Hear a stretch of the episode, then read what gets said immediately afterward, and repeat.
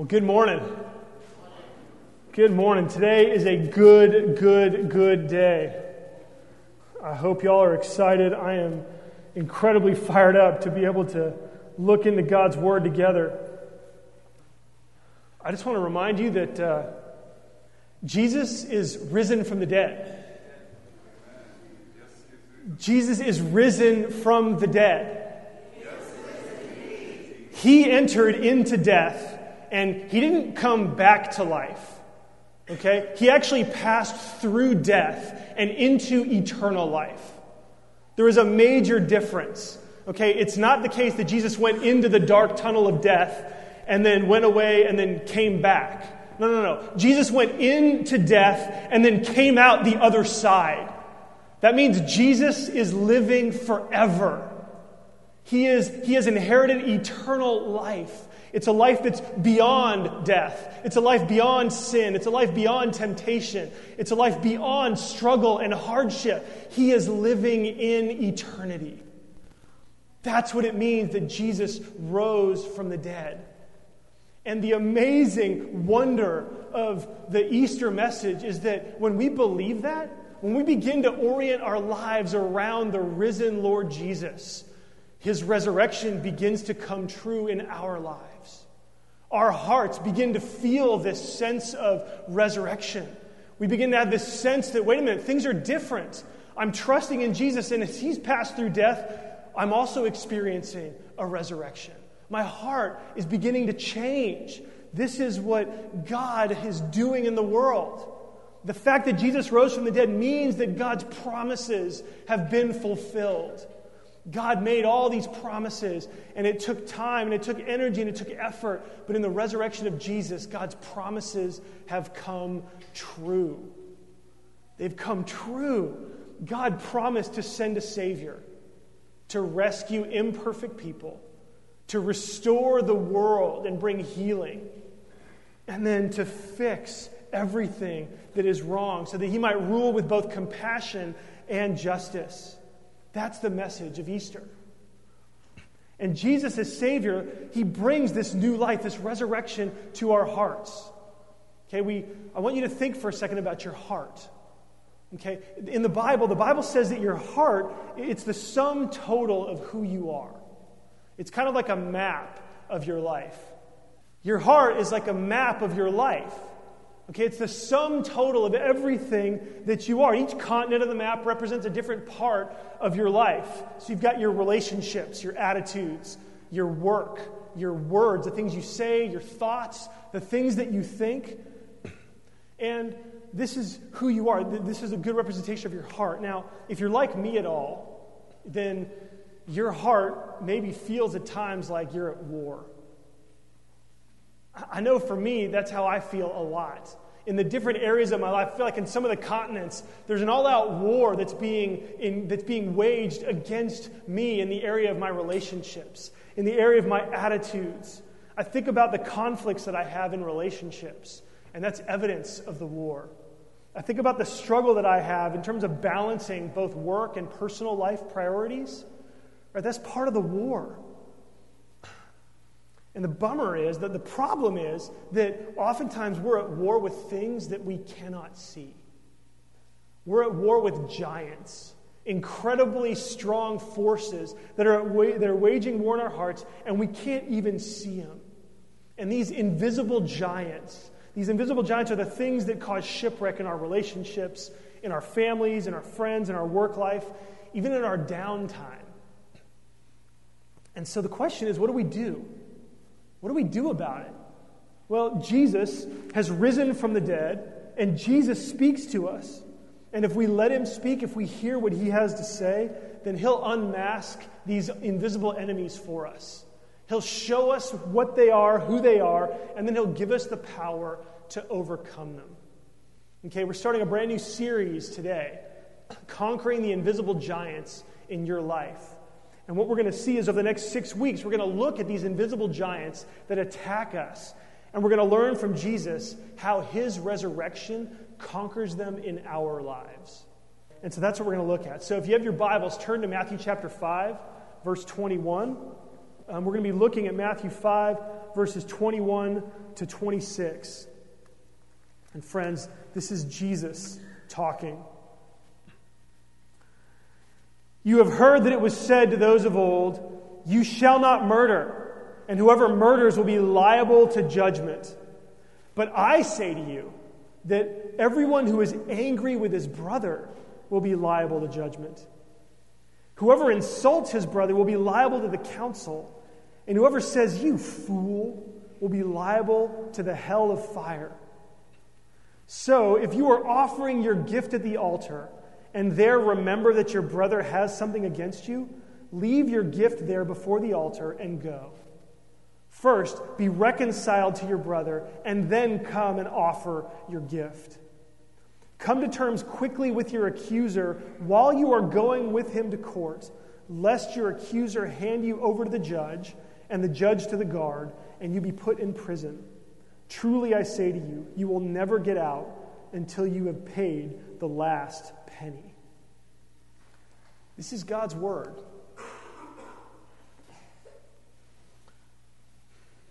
So, the first thing that we're going to see today that Jesus has already you know, brought up in this passage um, is that murder's invisible twin is sinful anger. Okay, the first of the invisible giants in your life that Jesus is going to address is the invisible giant that's called sinful anger. Sinful anger is the invisible twin of murder. Now, Jesus begins by telling us what we already know. In verse 21, he says, You've heard it said, You shall not murder, and whoever murders will be liable to judgment.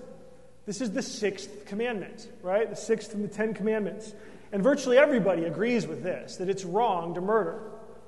Now, the Bible, you have to just, if you read the rest of the Bible, you'll understand that this is talking about murder. It's not just killing in general. If you read the rest of the Bible, you'll see that the Bible doesn't condemn killing in self defense, it doesn't condemn just war, it doesn't conve- uh, condemn capital punishment or accidental manslaughter. Okay, but Jesus goes on. After telling us what we've already heard, in verse 22, Jesus tells us that murder has this invisible twin and it's sinful anger. Now, it's sinful anger. We've got to make sure we understand that because not all anger is sinful. And we'll talk in a little bit about how to identify what sinful anger is. Um, but here's what Jesus is doing. Here we've got an iceberg. And if you do any kind of research on icebergs, you'll know that some of these things are massive. They're like mountains of ice that are floating in the water. Right? Well, what science also tells us is that only 10% of an iceberg is actually floating above the water. And so that's what an iceberg looks like if you could see it both above and below the water. Right? 90% of an iceberg is below the surface. It's invisible. You can't see it. This is what Jesus is getting at here. The point that Jesus is making is this underneath the surface of the command, you shall not murder, lies a massive reality. Underneath the surface of you shall not murder is the heart and the character of God. Okay, God is the author and the giver of life. God promotes life. God protects life. And so the commandment not to murder, it's a reflection of, the, of this aspect of God's character. Okay, God doesn't come up, you might not know this, um, you might feel differently, but God never, ever gives us commands that are arbitrary. Okay, God never, ever tells us to do something or tells us not to do something else just because he was bored one day and he had a bunch of commands up on the wall and he took a dart and threw it at the wall and whatever the dart stuck in, he said, okay, I'll give him that one next. That's not how the commands of God work. God is a God of love and grace. God is a God who wants us to experience life to the fullest. And so every single one of the commands of God are reflections of who He is. All of God's commands are designed for us to be able to join God in the joy and bliss of what it's like to be Him. And so, in the command, the reason that murder is wrong is because it acts contrary to the life giving character of God. Murder robs the world of life that God created. Murder steals what doesn't belong to you. And so, um, what Jesus is saying here is that if you understand that, that that's the kind of God that we serve, that that's the kind of God who said, You shall not murder, well, then you'd understand that sinful anger is actually part of the heart that produces murder. Does that make sense? So, murder is what's up above, but the thing that produces murder, I mean, murder is sort of the end of a long line of actions, right? It's the end of a long line of decisions that get made before somebody commits murder. Um, Jesus is saying that the heart that produces murder produces all kinds of other things along the way. And sinful anger, sinful anger is part of the heart that produces murder. And I think if you I mean, you don't think too hard to be able to make this connection, right? Let's think about some of the parallels. Um, when, when and if your anger ever seeks to physically hurt someone else, if you're a parent and you, in your anger, sin and abuse your child physically, Jesus is saying, You're not killing them, but the heart that does that is the same heart that's in the heart of someone who commits murder. Think about it not physically, but when your anger seeks to inflict emotional pain. When in your anger you withdraw from someone else and you withhold emotional support. When you check out and you're indifferent. When you give the cold shoulder to someone who slighted you. This is really practical. When you hide knives in your words when you harden your heart in defiance to what you know to be the good and loving and right thing to do. Jesus is saying that you are acting out of a heart that, if you continue down that road, will produce murder.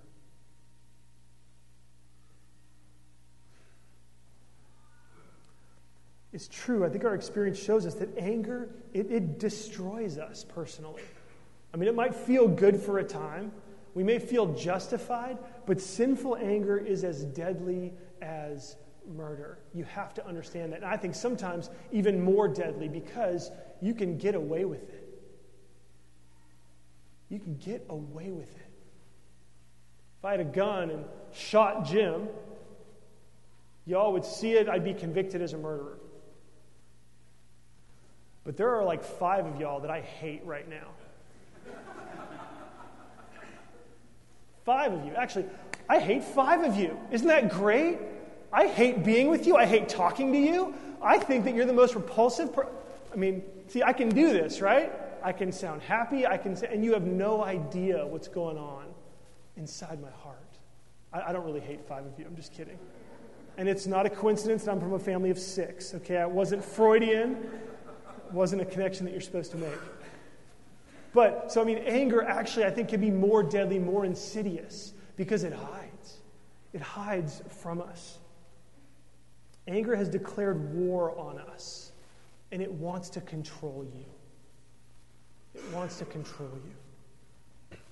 So, the second thing that we're going to see, not just that murder's invisible twin is sinful anger, but Second, sinful anger will be judged now and later. Okay, sinful anger will be judged now and later.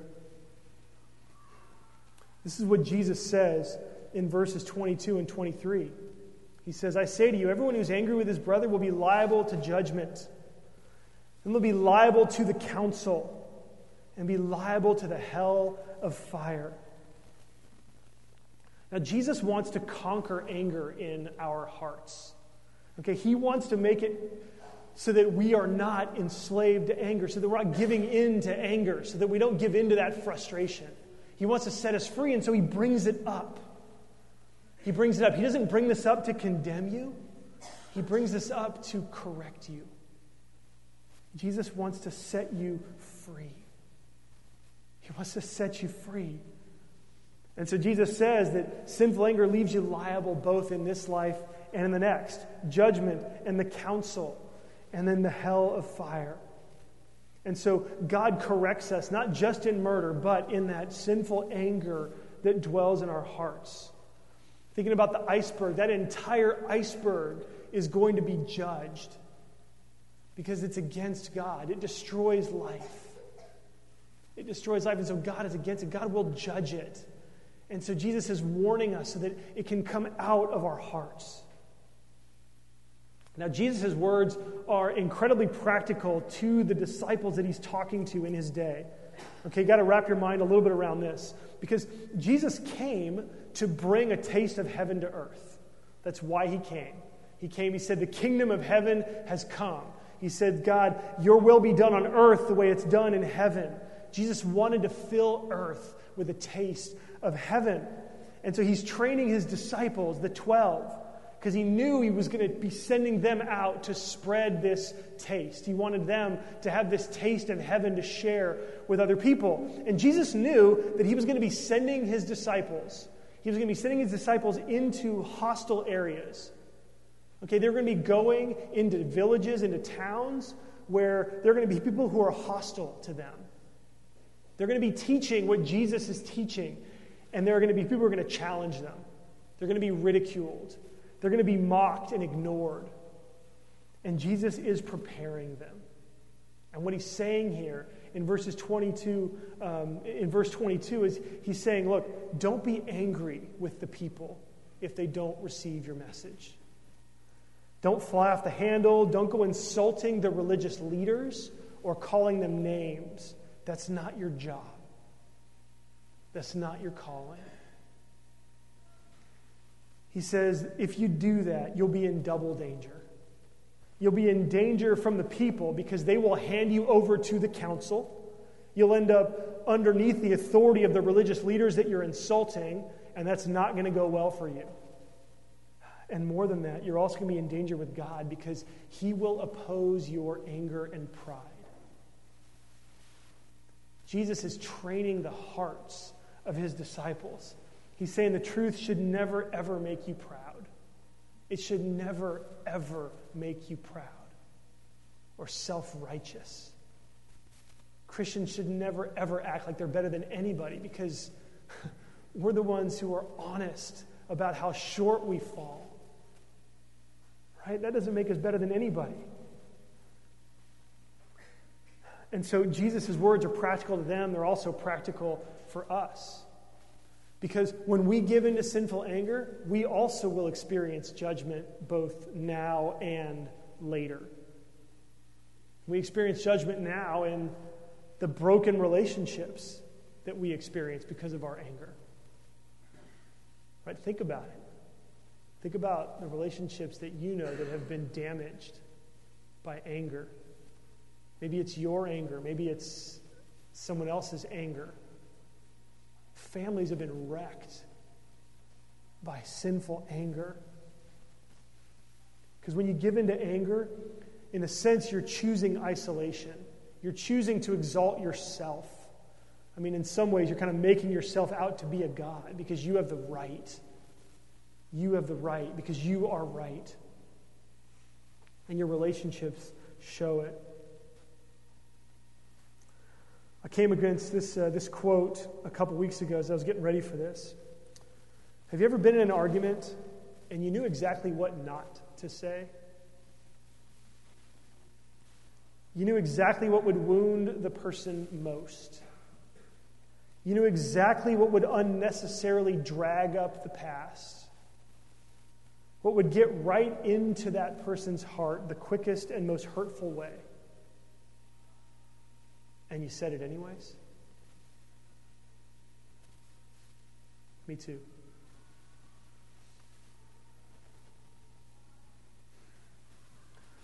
I think the graphic that's in your bulletin sums this up nicely. It's, uh, we also have a slide of it here, but uh, this graphic here, this was done by one of our own harbor artists, um, Nate Clark. And um, just take a look at this and let me, let me read to you his artist's statement. Okay, this is what he said. He said, With the premise of murder, I started thinking about killing in a large scale, and that's war. And so we have fighter pilots here, and some fighter pilots paint the number of kills on the side of their planes. You know, they kill, they shoot down a plane, and they keep track of it. And he says, So murder and anger are two World War II fighter pilots. Little Miss Murder is a bright pink plane, highly visible, but doesn't have a single kill. Anger, on the other hand, is camouflaged, it's invisible, and it has lots of kills. Then he said this He said, Notice how murder has the same cocky smirk as anger, despite not having any kills. They both have the same smirk. Murder knows that as long as he can distract the allies in his flashy plane, his wingman anger can sneak in and make the kills. I love this. Like, I don't even need to preach a sermon. I just hold this up and talk about it. And then he says this here's the last thing he says. He says, We are the allies fighting against these twins. We chase murder away, and we proudly think we've done such a great job protecting our hearts, protecting our relationships, protecting our workplace. Murder will never make a single kill here. We've never killed anyone. But meanwhile, anger has run rampant, and we find that our lives are full of anger's destruction. That's good. This is the message of Jesus. You've heard it said, don't murder, but friends, it needs to go deeper. If you want to experience real resurrection life, if you want to experience life the way I intended it, you've got to look deeper into your heart and address anger.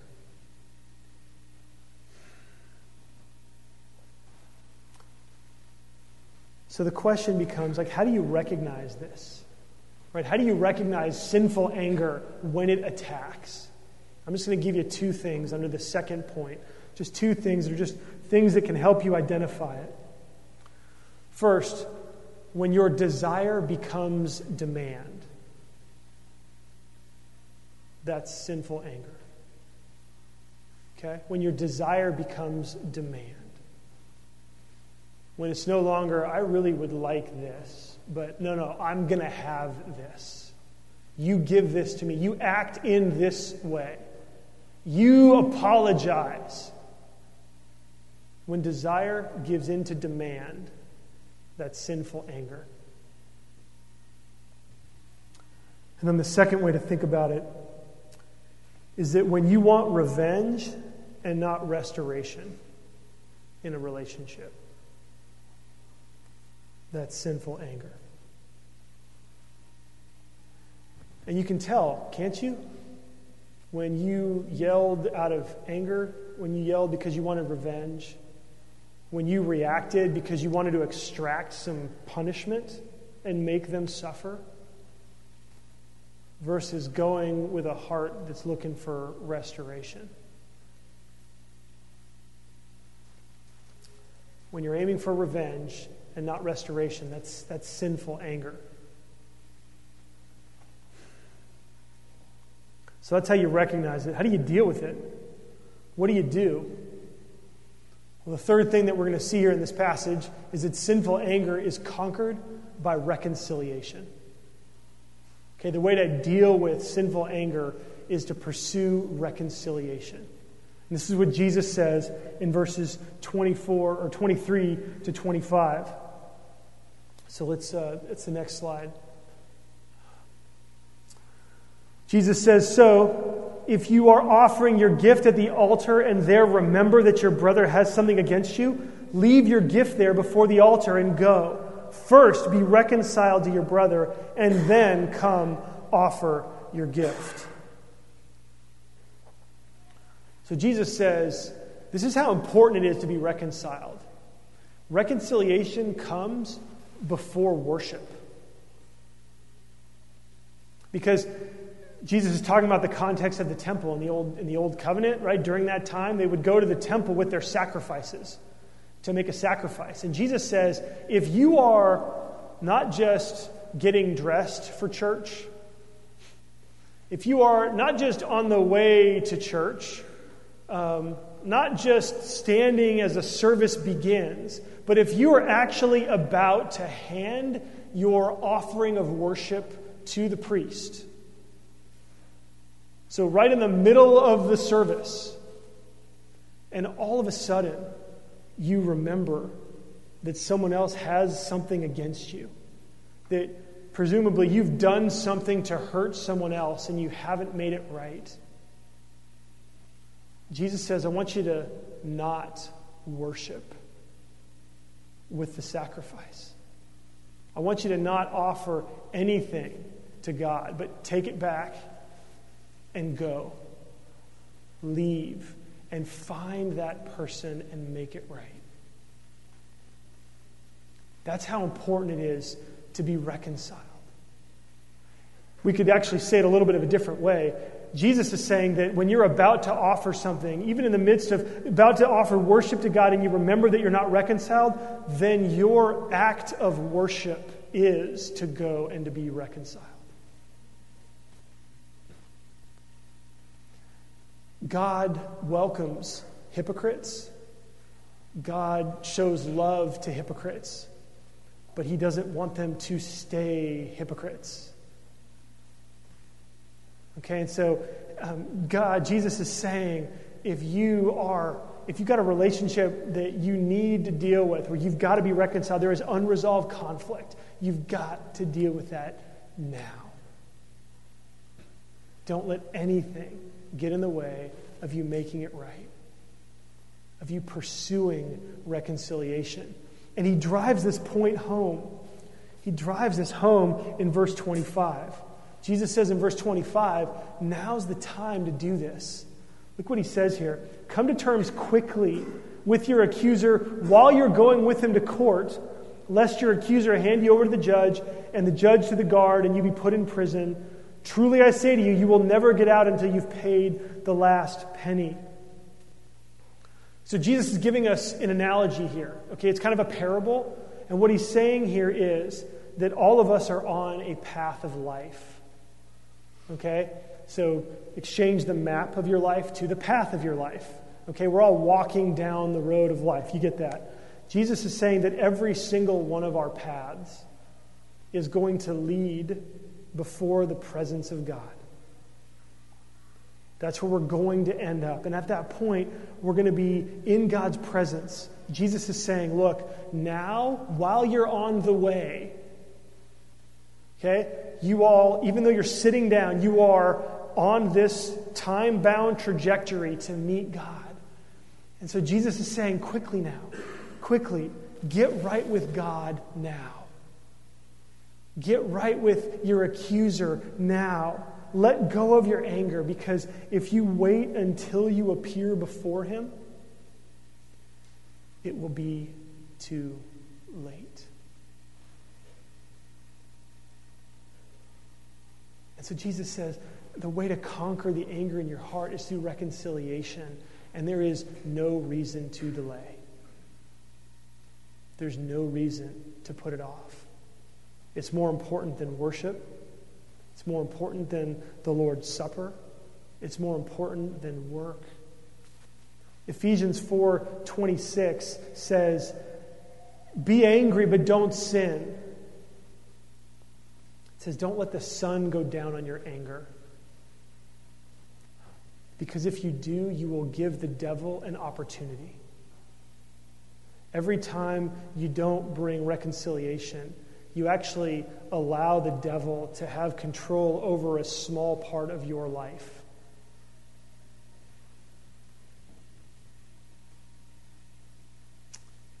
You don't want to do that.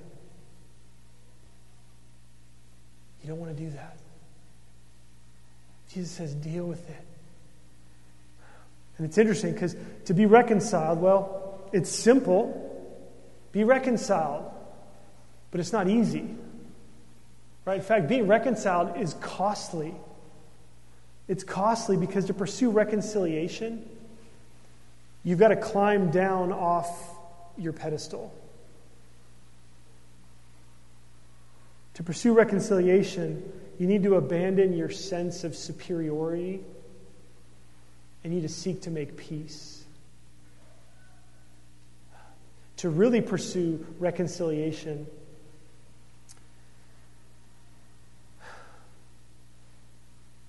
you've got to learn how to listen and understand before you try to be understood. Those things are hard. Those things are hard. Um, it takes practice.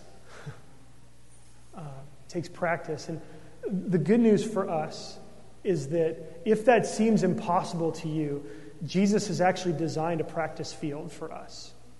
Okay, there's a practice field so that we can get good at this. And the practice field is our relationship with Him.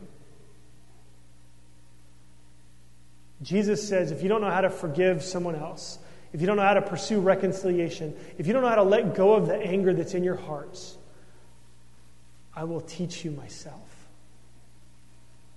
I'll teach you myself. Let's look at the, uh, the next. This is Ephesians chapter 4, verses 31 and 32. It's interesting because it says almost the same thing about anger here as, as in our passage, but Jesus shows us how it works. He shows us where we get the strength. Look at this. It says, Let all bitterness and wrath and anger and clamor and slander be put away from you, along with all malice. Be kind to one another, tenderhearted, forgiving one another.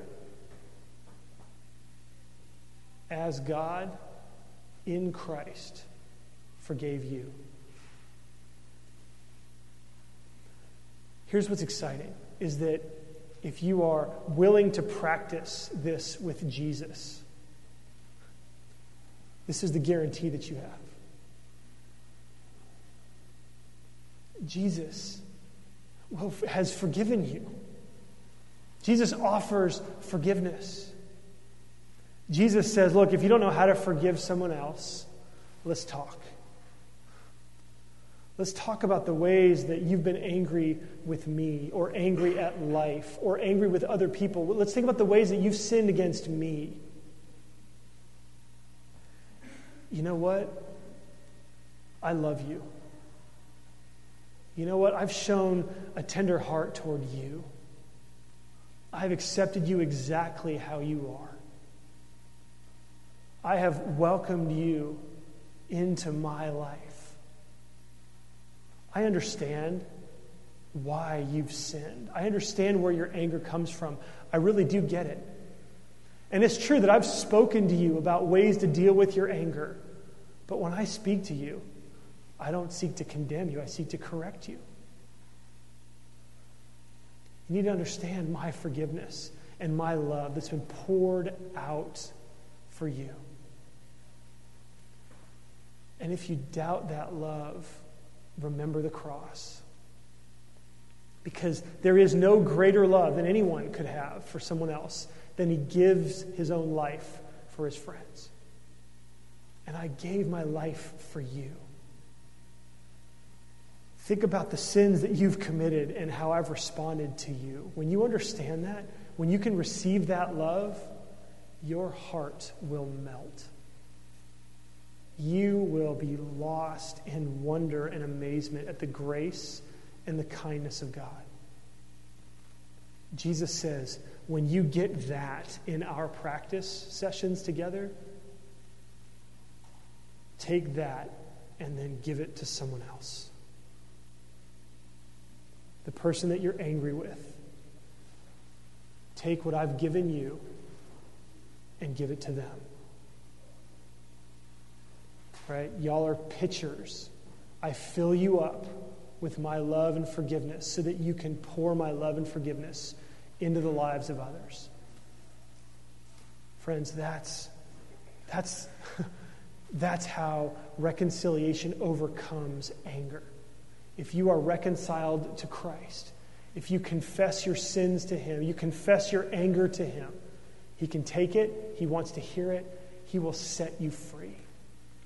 He pours His forgiveness out in your life. And that's where you get the strength. That's where you get the strength to be able to forgive others.